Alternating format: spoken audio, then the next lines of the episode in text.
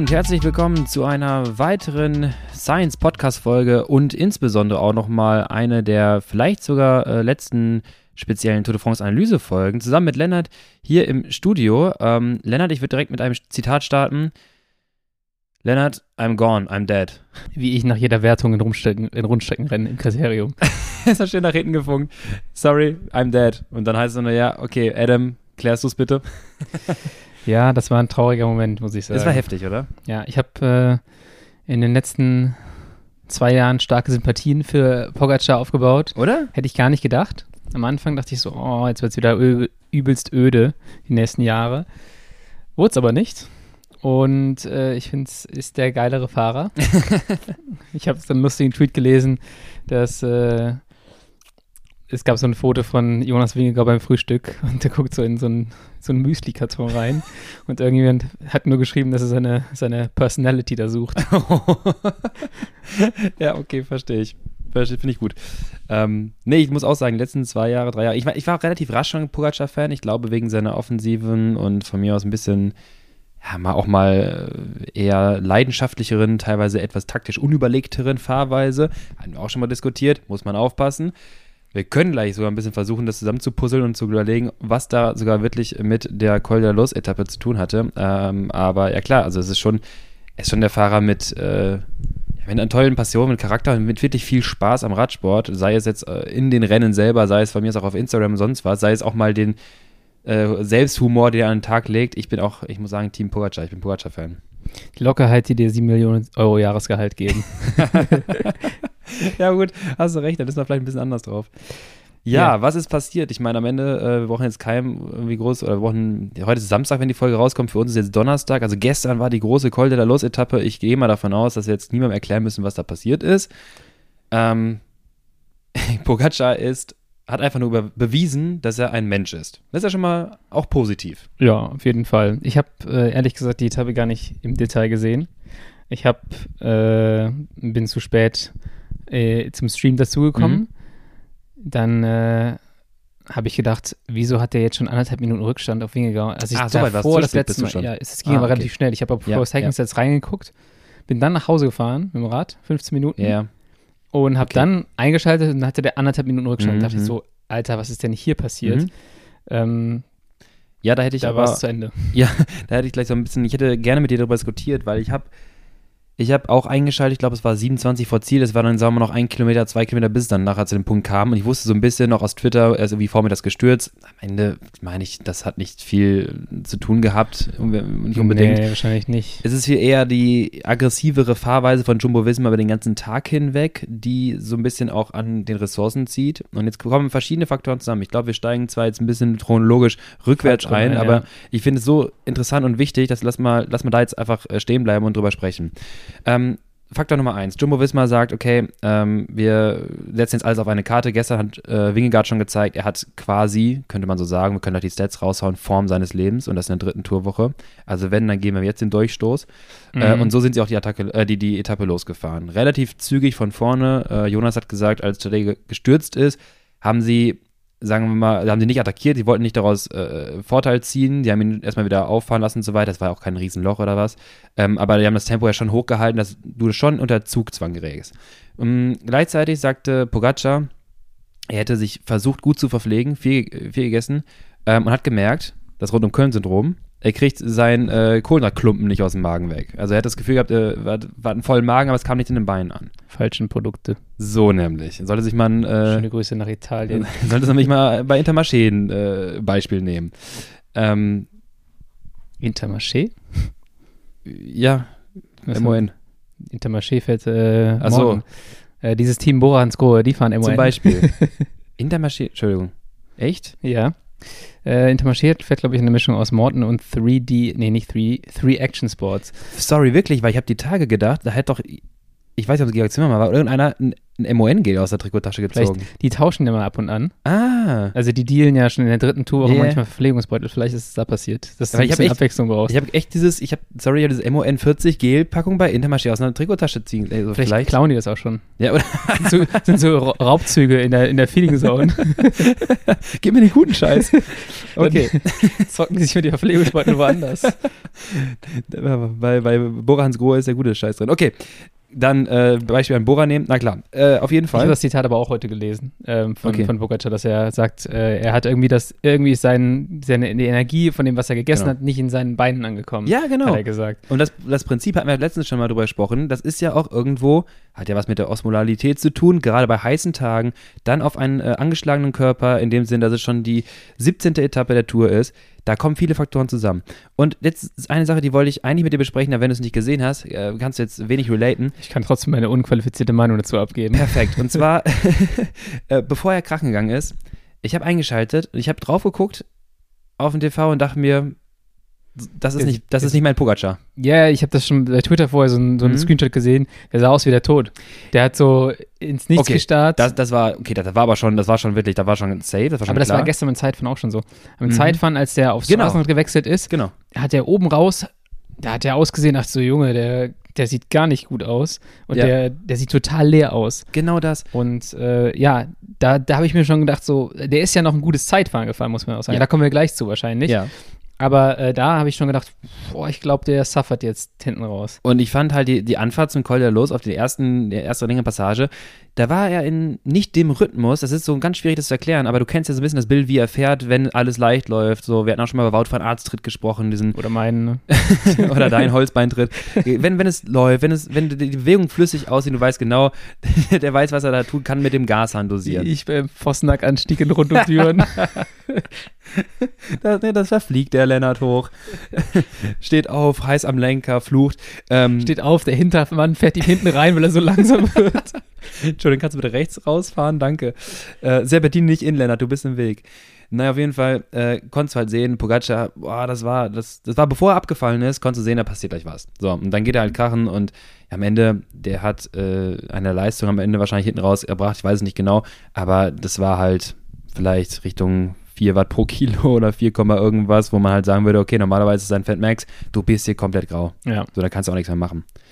Ja, ich habe dann nur das traurige Ende gesehen. Mhm. Habe mich für Felix Gall gefreut. Stark.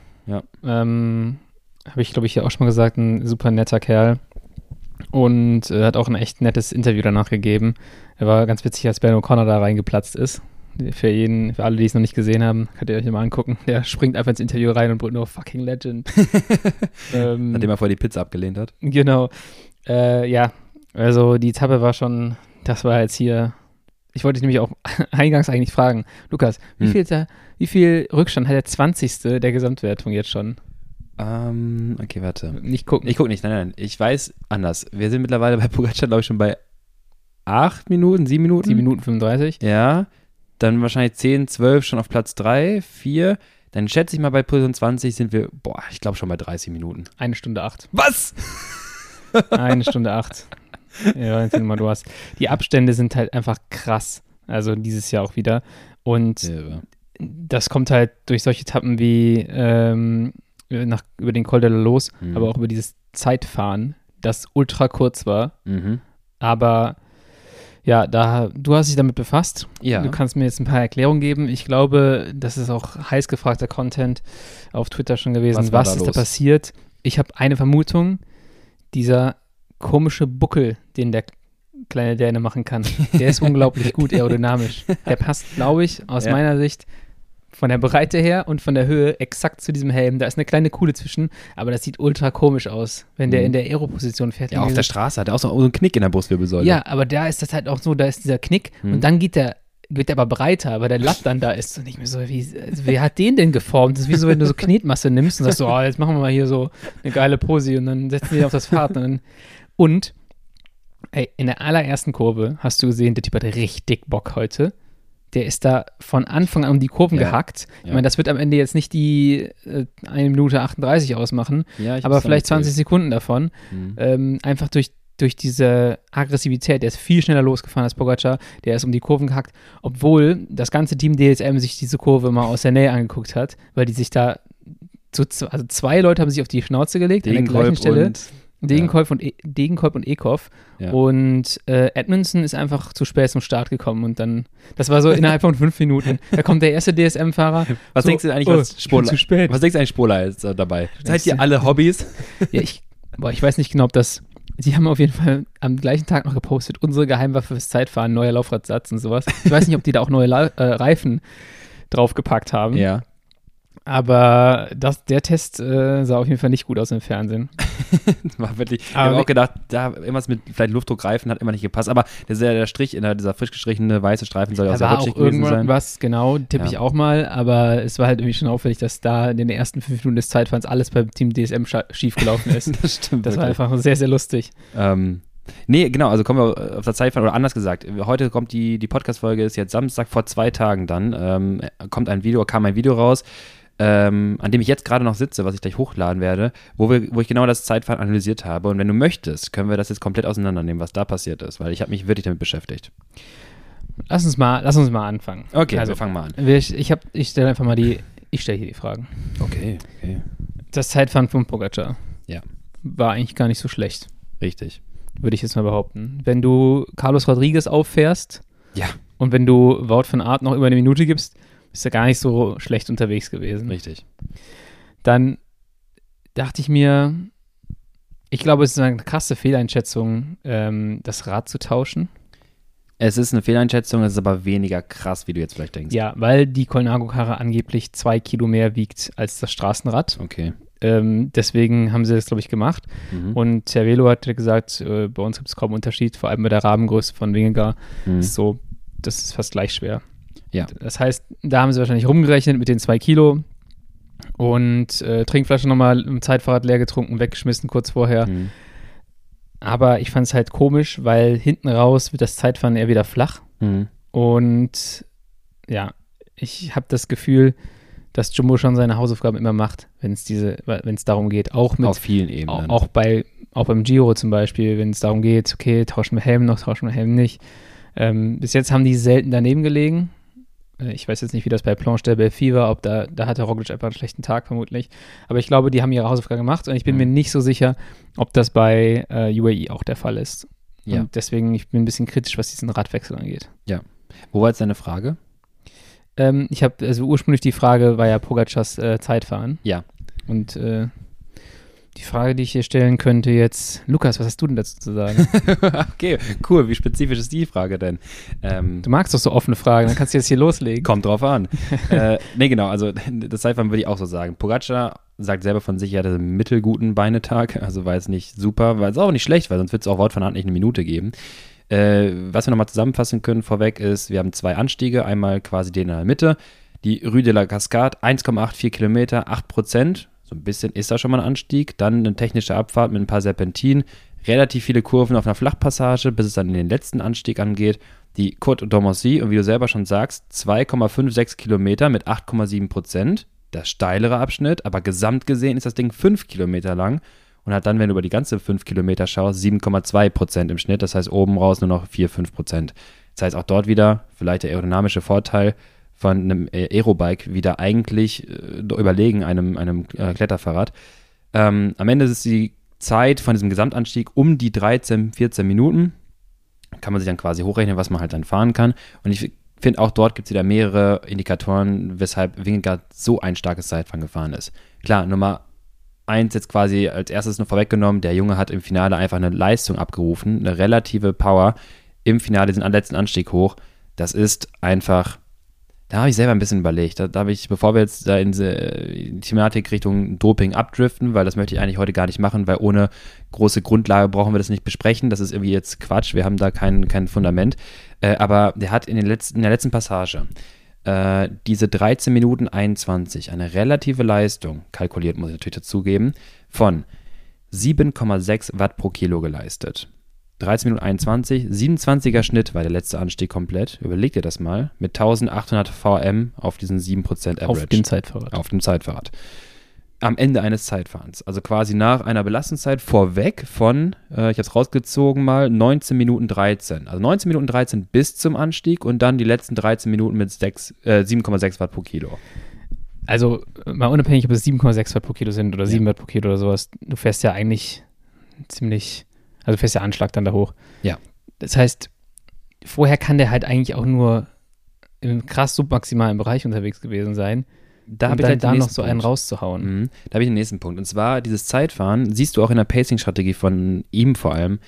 Ähm, da gewinnt nicht der konstanteste Schnitt oder die höchstmögliche Power, sondern halt Spiele mit der Topografie. Ja. Investiere an den Momenten, wo es halt entscheidend ist. Wir haben gerade gesagt, wir haben die Rue de la Cascade am Anfang. Du siehst halt Pogacar, Wingegaard so, die gehen alle ein bisschen drüber äh, an dem Anstieg, fahren wahrscheinlich dann in Richtung wenn wir bei ihm davon ausgehen, ich habe mal durchgerechnet, vielleicht knappe 6,46, vielleicht 6,5 Watt pro Kilo Schwelle, dann kannst du schon mit 6,7, 6,8 über diese Welle gehen.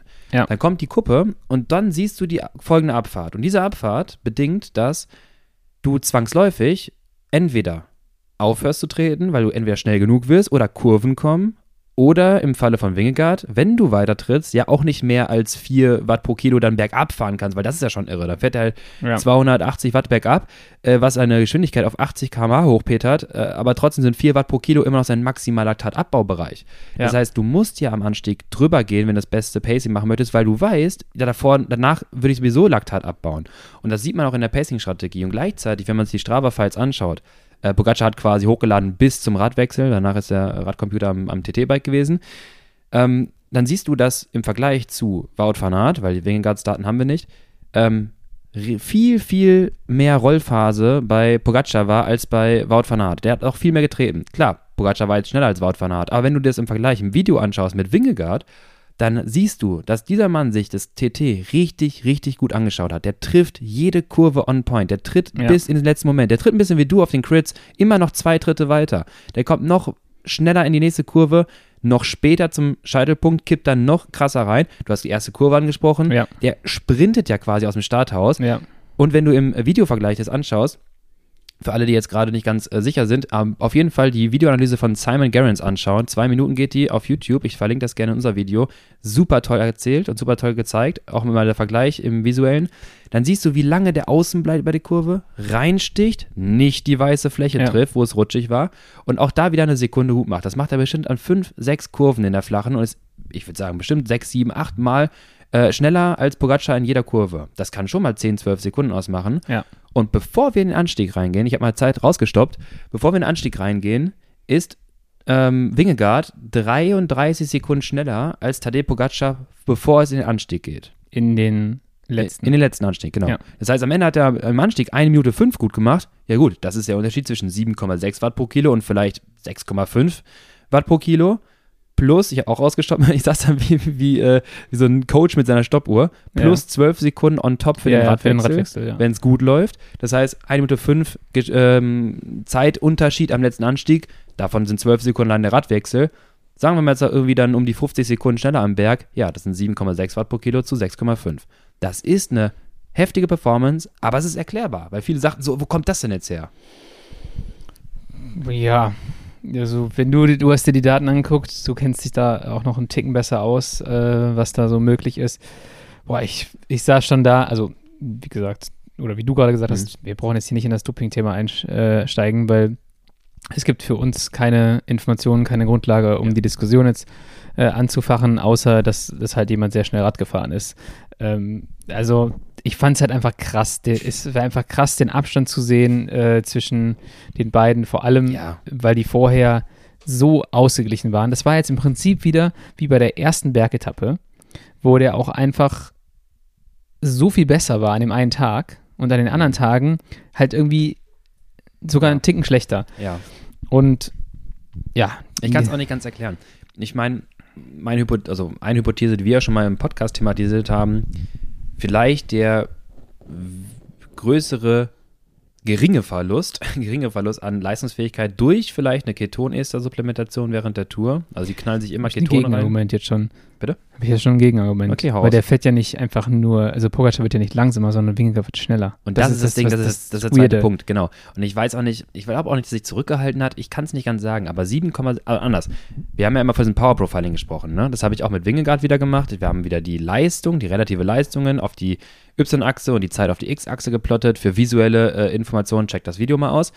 Ähm, und dann habe ich ein, linear, ein, ein, ein äh, Modell angewandt, damit man quasi Zwischenzeiträume berechnen kann. Dann kannst du dir quasi in Excel auch so ein bisschen ausrechnen lassen, was habe ich für ein R-Quadrat. Übersetzt heißt das, wie viel Varianzaufklärung schaffe ich mit meinem Modell. Oder auch anders, wie aussagekräftig ist das. Ich habe ein R-Quadrat von 0,93 in diesem Modell und das ist richtig hoch. 93% Varianzaufklärung ist krass. Und dann bi- 15 Etappen lang. Und dann kommt der letzte Anstieg mit 7,6 Watt pro Kilo auf 13 Minuten. Ja, Hau ich das in das Modell rein? fliegt auseinander.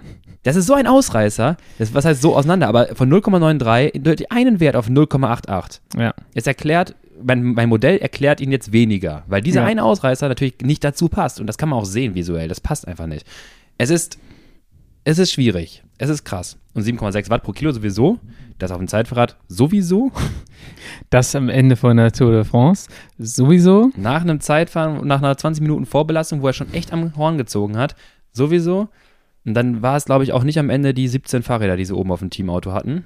Das war auch wieder krass, ne? Da haben wir auch ein Video zu gemacht vor Mhm. langer Zeit. Ähm, und derjenige, der das erforscht, Bert Blocken. Bert Blocken, hat vorher noch geschrieben, ah, ich glaube, es gibt jetzt eine Regel, dass man das nicht mehr darf, weil die ganzen anderen Teamautos hatten nur zwei drauf und dann hatten die wieder Ja. den ganzen Servicekurs oben drauf geladen. Ich glaube, UAE hat seine Hausaufgaben halt wieder nicht gemacht. Die Studie ist von 2015. Je mehr Räder oben auf, auf der Karre, desto mehr Vorteil für den Fahrer. Am Ende geht es, ist, je nachdem, wie du halt fährst, wenn du immer wieder ranfährst, hier so Eva Pell-mäßig, gibt es so ein geiles Video. Ja, das ist äh, der beste sportliche Leiter ever. Ja, uh, der weiß, was er tut. Ein kleiner Fehler und er fährt Ja. den Fahrer um. Für alle, die jetzt nicht wissen, was gemeint ist, hier ist schöne Helikopterperspektive, Fahrer fährt vorne, Team Eva Pell, portugiesisches Team, der Spolei hinten mit, ich weiß nicht, 17 Karren auf dem, auf dem Auto, fährt immer wieder Vollgas an den Athleten ran, bis auf einen Meter. Ja, bremst Äh, dann voll ab. Er fährt dem quasi hinten in den Hintern, bremst dann voll ab und gibt den immer wieder so einen Windschub mit. Und das ist dann diese, das äh, hat ja Bert Blocken auch in seiner Studie dann Mhm. nochmal äh, gezeigt, das ist diese Wind, falsches Wort jetzt, aber so ein Windbubble, die dann vor dem Motor- Vakuum, sagst du doch Vakuum, ja. Ist das ein Vakuum? Nennt mal Vakuum. Ja, was da vorher entsteht und Mhm. das macht den Fahrer dann schneller. Genau. Und ja, Die haben ausprobiert, verschiedene Räder, selbst ein Schild und so auf dem, auf die dem haben das Auto. auch so So quergestellt. quergestelltes Ja. Schild ist natürlich mit am besten gewesen. Nur das, ich sag mal, quergestellte Schild, da kommst du auf einen 22 Kilometer Zeitfahren mit 36er Schnitt, hat er, glaube ich, gesagt, quergestelltes Schild bei 10 Meter Abstand, sparst du 10 Sekunden. was einfach krank ist. Was schon krank ist. Hinter dir ist. Ja. Zehn Meter hinter dir. Ja. Und Nicht wenn- ranfahren, 10 Meter hinter dir. Genau, ja. Zehn Meter hinter dir.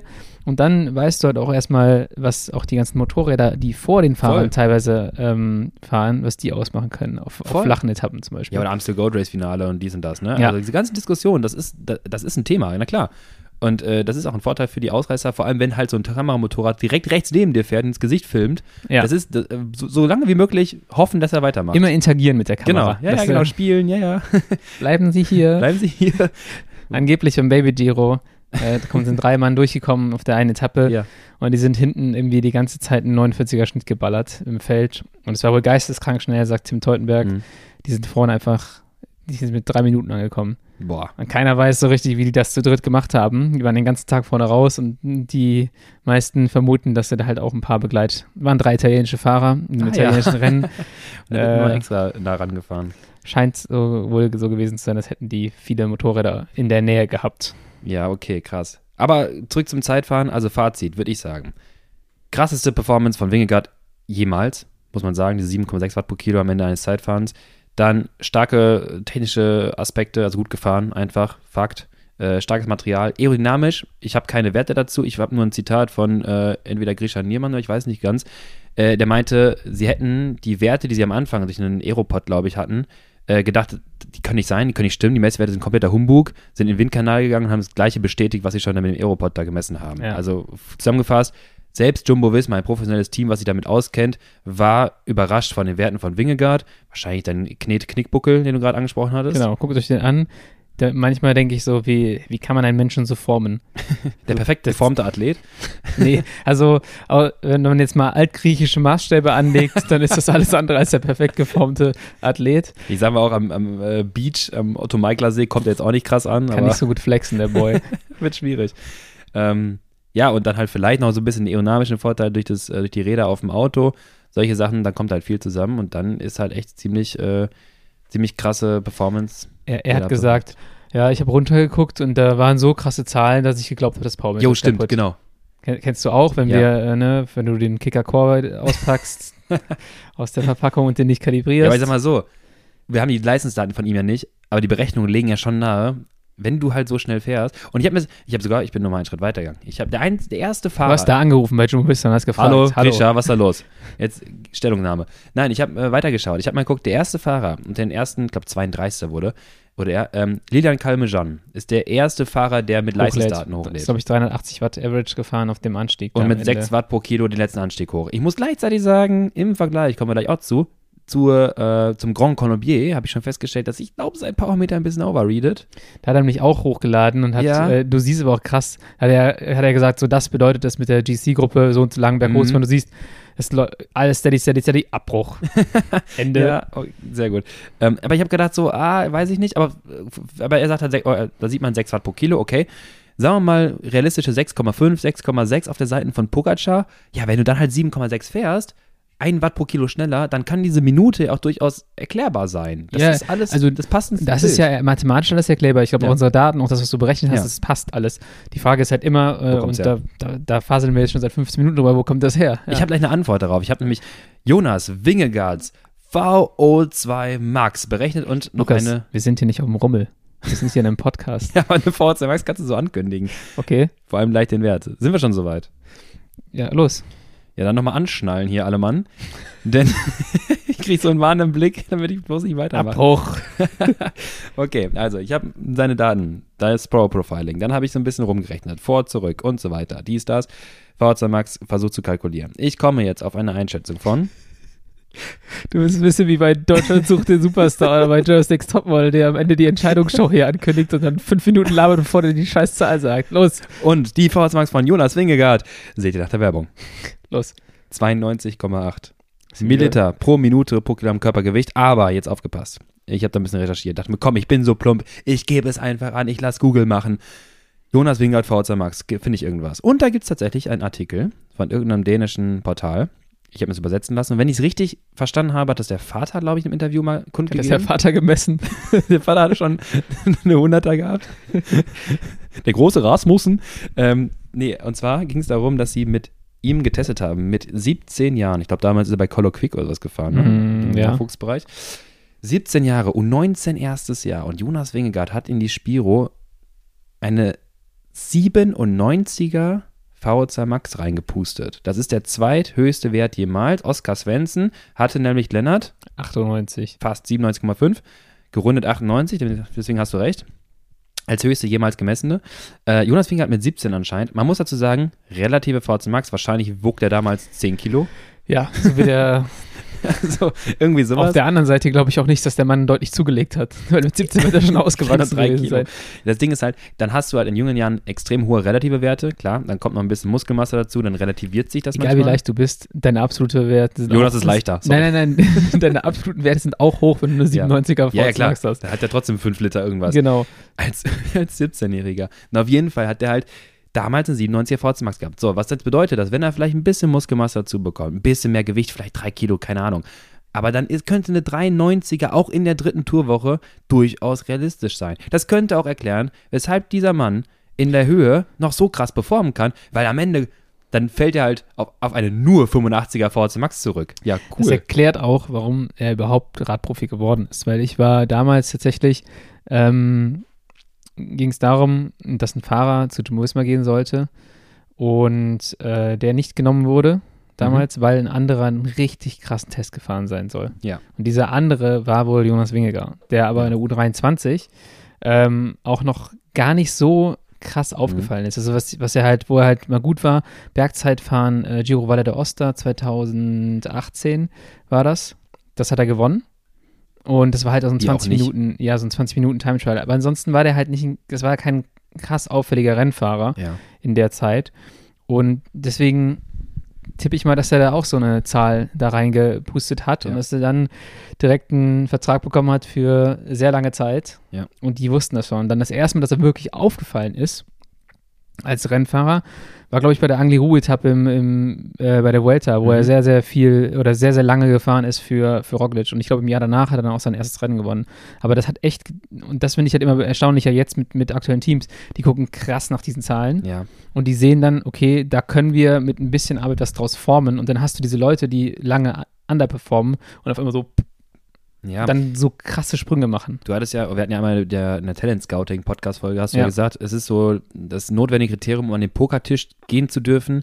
Gleichzeitig muss man aber sagen, ja, der spielt aber auch mit Karten, äh, die, er hat jede Karte zweimal. Also mit, Ja. mit der hohen VZ Max kannst du auch entsprechend kompensieren. Und äh, da darfst du auch mehr Fehler machen mit einer höheren Leistungsfähigkeit, kannst du mehr Fehler kompensieren.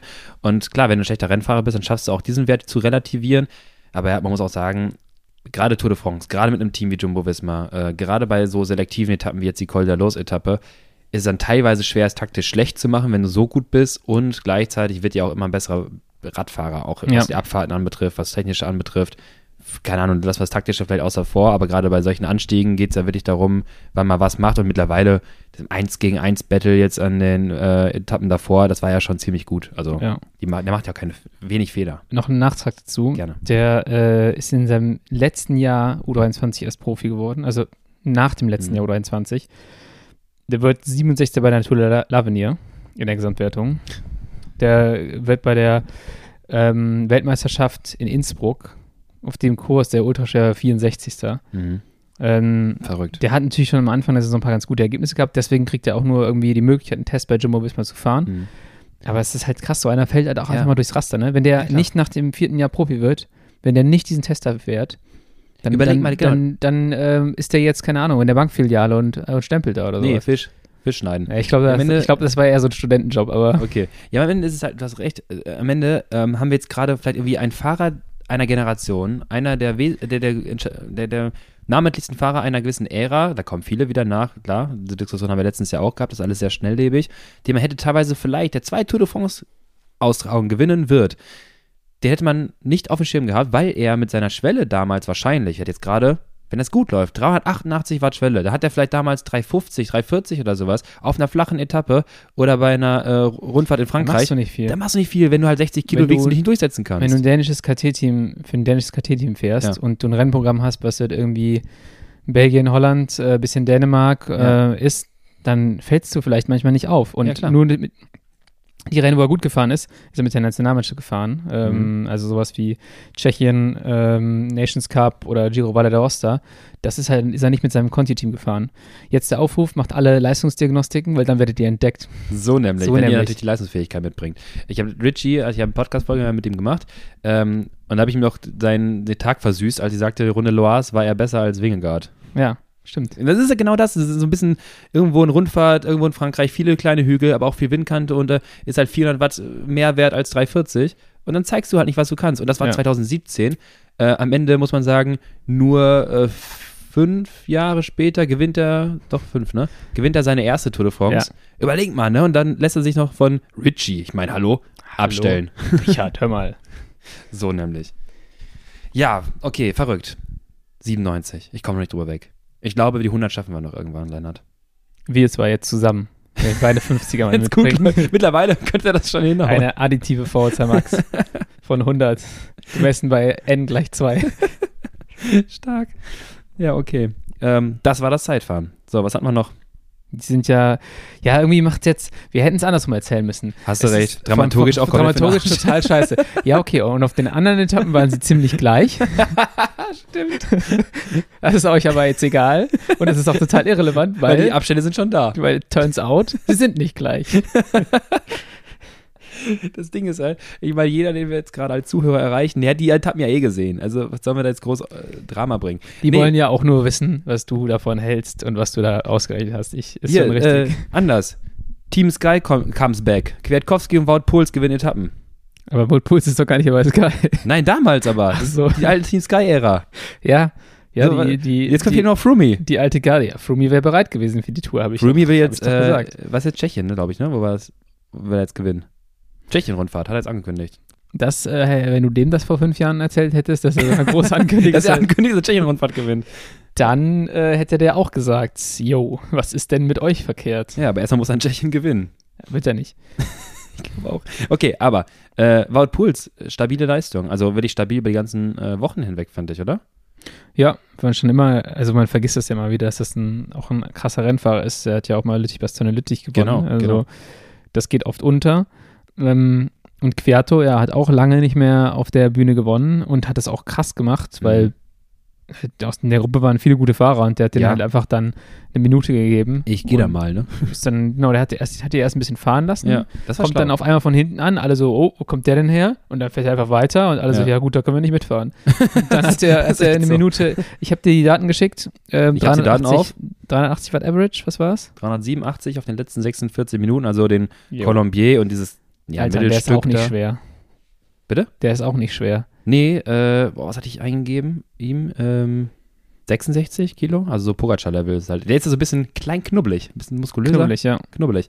Ähm, und der ist echt, er hat selber abgestoppt übrigens, sobald er unten reingefahren ist, ne? Also da war Ansage. Ja. Äh, abgestoppt, so als es losging und dann Attacke und dann 386 Average, 5,9 Watt pro Kilo auf 45 Minuten und hat dann irgendwo so eine Zwischen, so eine Zwischenattacke, so einen Zwischendip mal irgendwo eingebaut mit 413 Watt auf 7 Minuten mit 6,3 Watt pro Kilo. Und seine Attacke legt er los mit zwischendurch 560 Watt inmitten des Bergs. Und das musst du erstmal irgendwie hinbekommen, Ja. danach eine Steady Effort zu leisten. Wenn man sich so ein bisschen die Schwelle ableitet, die er haben könnte, dann sieht man, ne, wie du sagtest, jetzt richtig Full Force, Distanz herstellen, Lücke reißen und jetzt irgendwo bei in Richtung Sweet Spot vielleicht zetteln. Ähm, sieht man auch so eine Phase von 340 Watt mal zwischendurch, dass er halt einfach Laktat abbaut und jetzt guckt, dass er konstant da hochfährt, wissend, dass das mal eine Pace ist bis oben hin. Ja. So, und dann äh, war es halt schon so, ja, kommen sie hinten ran oder halt eben nicht. Aber du kannst halt dich davon nicht beeinflussen lassen. Du musst ja deine Pace bis oben genau so durchziehen. Ja, also das war beeindruckend, dass ich die Zahlen gesehen habe, fand ich es noch beeindruckender. Ähm, wollen wir mal ganz kurz, bevor wir jetzt in die in den Ausblick gehen, Ja. bevor wir jetzt besprechen, was macht Tadej Pogacar auf der letzten, auf der vorletzten Etappe? Geht der komplett apeshit oder nicht? Antwort gleich. Äh, wir haben ja eben schon mal gesagt, Leistungsdiagnostiken, was, was wir auf jeden Fall weiterhin anbieten, wo wir auch, das war ja gerade schon Thema, nicht nur ich werde als Talent entdeckt, sondern man kann auch einfach viel genauer sagen, so woran fehlt es vielleicht auch gerade und, und wie kann man mich als Fahrer oder Fahrerin noch viel besser entwickeln. Also meldet euch gerne für, für Leistungsdiagnostiken. Wie läuft das normalerweise ab, Lukas? Äh, eine Mail an äh, mail.comsport.de und dann bekommt ihr alle Informationen zugeschickt, beziehungsweise könnt euch dann auch einen Termin mit der Miriam ausmachen. Und dann, äh, genau, schaut am besten mal, wann es passt. Äh, ich sag mal, der, der ideale Zeitpunkt ist dann, wann ihr meint, dass es halt gut für euch passen könnte. Also vielleicht nicht drei Tage vor einem Hauptwettkampf, sondern vielleicht dann irgendwie äh, zwei Wochen vorher. Oder jetzt einfach generell, wenn ihr sagt, die Trainingsbereiche, die sind gerade nicht vielleicht ganz stimmig, da müsst ihr nochmal überprüfen. Kann man es auch jetzt schon machen oder jetzt auch Bald ist die Saison wieder zu Ende. Das heißt aber auch, die neue Saison steht in den Startlöchern. Ich habe einen Punkt. Ich Ja. finde es eigentlich immer ganz interessant. Ich erzähle es auch schon zum dritten Mal hier. Bitte. Eigentlich müssten wir mal in guter Form die Parameter bestimmen, um zu wissen, yo, ich habe gerade gute Form, das sind meine Parameter. Dann Mhm. kann man viel gezielter im Winter sagen, das sind jetzt meine Parameter. Der eine stimmt schon ganz gut. Hm. Ich muss vielleicht an einem anderen arbeiten. So, das ist äh, für, eigentlich auch mal ganz wertvoll, finde ich. Das genau. Und man kann so ein bisschen perspektivisch, ich sag mal, Stück für Stück auch in Zukunft äh, Bereiche anpassen, wenn man merkt, okay, man ist, hat so jetzt die nächste Stufe erreicht wieder. Man kann so ein bisschen äh, hochleveln, die, die ganzen Trainingszonen. Same aber auch mit aktuellen Trainingsbereichen, gerade wenn es jetzt wieder in Oktober, November auf die Rolle geht, wir sehr stumpf unser Training einfach abspulen, jetzt nicht draußen mit der mit der Crew rumballern, sondern halt einfach nur stumpf unser Training machen, dann macht es halt schon Sinn, irgendwie die richtigen Trainingsbereiche zu treffen. Deswegen Ja. für den Saisonwechsel, für nach der Offseason, vielleicht zwei, drei Wochen reintrainieren und dann Diagnostik machen. Das heißt, wenn ihr früh einen Termin bucht, dann sind die beliebten Termine Richtung Oktober, November auch nicht direkt vergeben. Äh, das ist mein Ja, Tipp da an muss der ich- Stelle. Da, da musste ich jetzt mal direkt mal einen machen, damit ich da noch reinkomme. Ja, es ist so ein bisschen wie äh, Klopapierhamstern in Corona-Zeiten. Das ist, äh, Nur, dass ihr euch dabei jetzt nicht so schlecht fühlen müsst, wie ihr Genau das, das. damals getan habt. Äh, ich hoffe, das hat hier niemand gemacht. Ähm, ja, ich habe äh, noch was, weil wenn wir Diagnostiken anbieten, äh, wir wollen auch da unser Team ein bisschen vergrößern und ähm, wollen die Leute ansprechen, die Diagnostikerfahrung haben und ähm, aus dem Raum Köln, Bonn, Düsseldorf, so dass man Umgebung. halt Umgebung, so dass man halt in Köln Diagnostiken durchführen kann.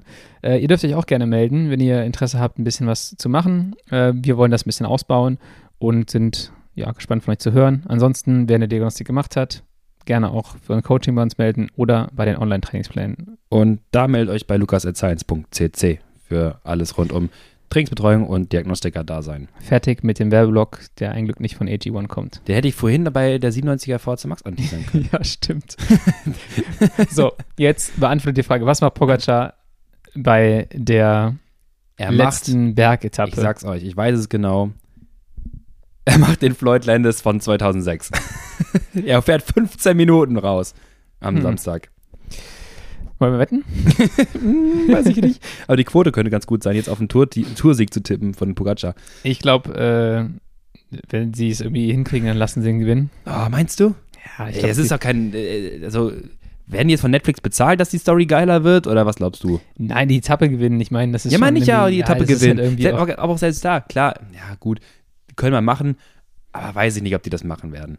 ach, Wenn wir eine Ausreißergruppe geht, aber ich, weil Pogacar lässt du, glaube ich, nicht fahren, trotzdem. Nee, das glaube ich auch nicht. Ich glaube halt eher, wenn die Ausreißergruppe geht, vielleicht nicht. Die beiden bleiben zusammen, weil die Kohlenhydrate endlich wieder in den Beinen bei Pogacar ankommen und dann gewinnt er halt. Du meinst, weil er von Bora ins Grohe MON-Stuff geklaut hat?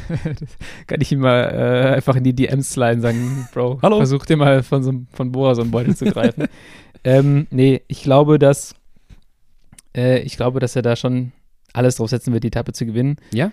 Äh, in die Gruppe glaube ich auch nicht, dass sie ihn lassen. Das Risiko ist einfach zu groß. Wenn Ja. der dann den gleichen Sahnetag hat, den Wingegar im Zeitfahren hatte, dann fährt er dann nachher wirklich jede Menge Zeit Stell, raus. aber ganz kurz, stell dir das mal vor. Also klar, es ist sowas von unrealistisch, aber stell Dann, mir vor, dann weiß ich, dass die Tour abgesprochen ist. ja, irgendwie sowas. Also stell mir vor, da wird irgendwas passieren und Jumbo Visma merkt, oh, da, da, oh, dieser siebenfache Radwechsel, den sie letztes Jahr bei der, bei der Roubaix-Etappe hatten. das passiert irgendwo Anfang der Etappe. Völliges Chaos. Wout von ist jetzt übrigens raus. Äh, Ah, hab ich nicht mitbekommen. DNS heute. ja, okay. Und ähm, das ganze Team äh, UAE wartet nach dem Col de la Schlucht, um den so eine langgezogene Abfahrt runter zu pacen. Und alle hängen vor dem Fernseher und rasten richtig aus. Boah, das wäre das wär, das wär irre. Dann, äh, dann glaube ich auch nicht wirklich an, ähm, manchmal an realen Radsport. Dann glaube ich auch, da hat er auch den, in einer Simulation. wirklich, da, haben wir- da hat er, glaube ich, den Uran gemacht von Olympia 2012. ja, genau. Ich gucke in die falsche Richtung. oh, ich sehe den Vino Kurov gar nicht. Wie teuer ist der Blick? Eine Million, wenn ich nach links gucke? oh mein Gott, Leute. So, äh, bei der Etappe glaube ich aber auch, dass eine Gruppe Ja. geht, aber ich glaube nicht, dass Ja. Pogacar rein darf. Genau das. Ähm, die beiden Sprints, heute ist ein Sprint, morgen ist ein, vielleicht ein Sprint oder vielleicht auch eine Etappe. Ich glaube ja, es wird immer schwieriger, dass, dass sie auf Wer Sprints fahren. Bauhaus ist raus. Es sind einige raus, aber ich glaube, es wird halt immer schwieriger, auf Sprint zu fahren, Hm. weil erstens wird kein Team mehr helfen wollen, weil die denken sich ja, Leute, ihr habt vier Etappen gewonnen. Mhm. Wir, wenn wir mit euch sprinten, gewinnt ihr eh. Ja. Dann müsst ihr wenigstens euer Leadout jetzt kaputt machen, Ja. dass das vor sich vorher aufraucht. Und die vorletzte Etappe ist halt, oder die vorvorletzte Etappe ist halt auch noch ein bisschen profiliert. Da kommt ein Philipsen mit rüber. Ähm, ich glaube aber, die, die Etappe, die vorvorletzte, mal die, jetzt mal Tage, wir sind heute, ne? ist egal, Etappe 19 Ja. äh, nach Poligny, die Ah. gewinnt Van der Poel. Warte, du meinst die vorvorletzte? Die gewinnt Van der Poel. Ja, wegen, der, wegen dem letzten Anstieg. Ja, es ist nicht so ein schwerer letzter Anstieg, glaube ich, wie auf anderen Etappen. Da kommt er mit rüber, der ist in der Gruppe drin Mhm. und äh, da gewinnt er. Oder, hügeliges Finale. oder ja. Bini. Oh, Binny gibt's noch, stimmt.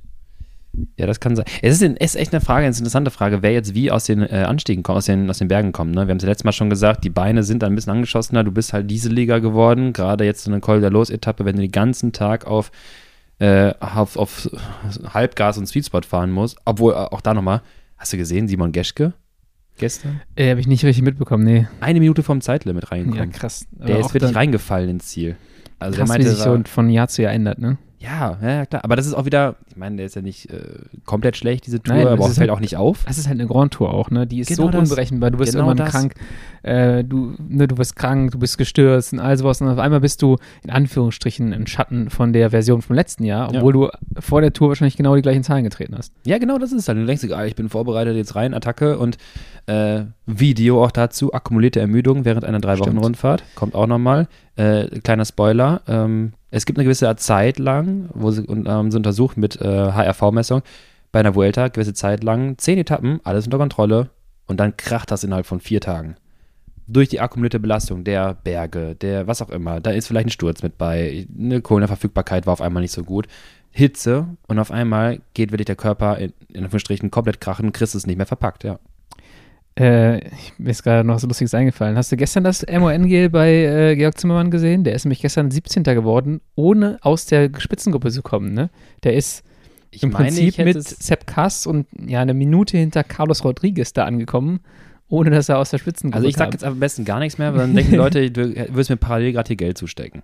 Ich habe kein Geld für dich, sorry Lukas. Ähm, aber Aber ich meine, ich, ich meine ich, fand, es gesehen äh, zu haben. oh, ich will einfach nur sagen, Ja. das ist eine, eine interessante Leistung gewesen von Zimmermann, ja. der auch in der U23 schon äh, im GC bei der Tour de Lavenir vorne war. Ja. Jetzt natürlich nicht so der reine Bergfahrer ist, aber wenn er mal einen Tag richtig, richtig schnell fahren muss, berghoch, auf einer Bergetappe, dann ist der, das hat er vorher auch schon gezeigt, aber dann ist er halt auch echt ein schneller Ja, wir haben es ja bei. Dauphiné ja schon gesehen, ne? Also, Genau. Der kann das Tempo ja mitgeben, Anstieg. Was schon, ich sag mal, ohne jetzt irgendwie ARD-mäßig wieder zu hoch zu jubeln, wir haben nächsten GC-Fahrer. ähm, nee, die Sache ist halt schon, es ist doch relativ spannend, weil gerade wenn wir gute Bergfahrer, wenn die Deutschen gute Bergfahrer rausbringen können, ähm, das sind halt die Momente, wo du gerade die Chance für einen Etappensieg halt deutlich erhöhen kannst, wenn du am Anstieg gut bist.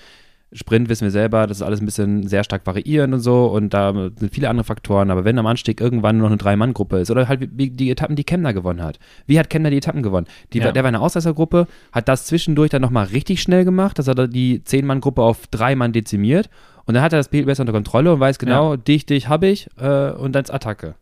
Ja, das ist, da sehe ich auch einen Zimmermann in Zukunft. Der, Genau. ist, der kann halt ziemlich vieles, außer sich den richtigen Gang aussuchen beim Sprint. Vielleicht lernt er das noch. Nee, der ist auch nicht, der ist auch nicht langsam im Sprint normalerweise, ne? Also wenn der sich da jetzt nicht so verschätzt. Aber unaerodynamisch, wenn der Körper rechts, links, rechts, links wippt. Das stimmt, ja, allerdings.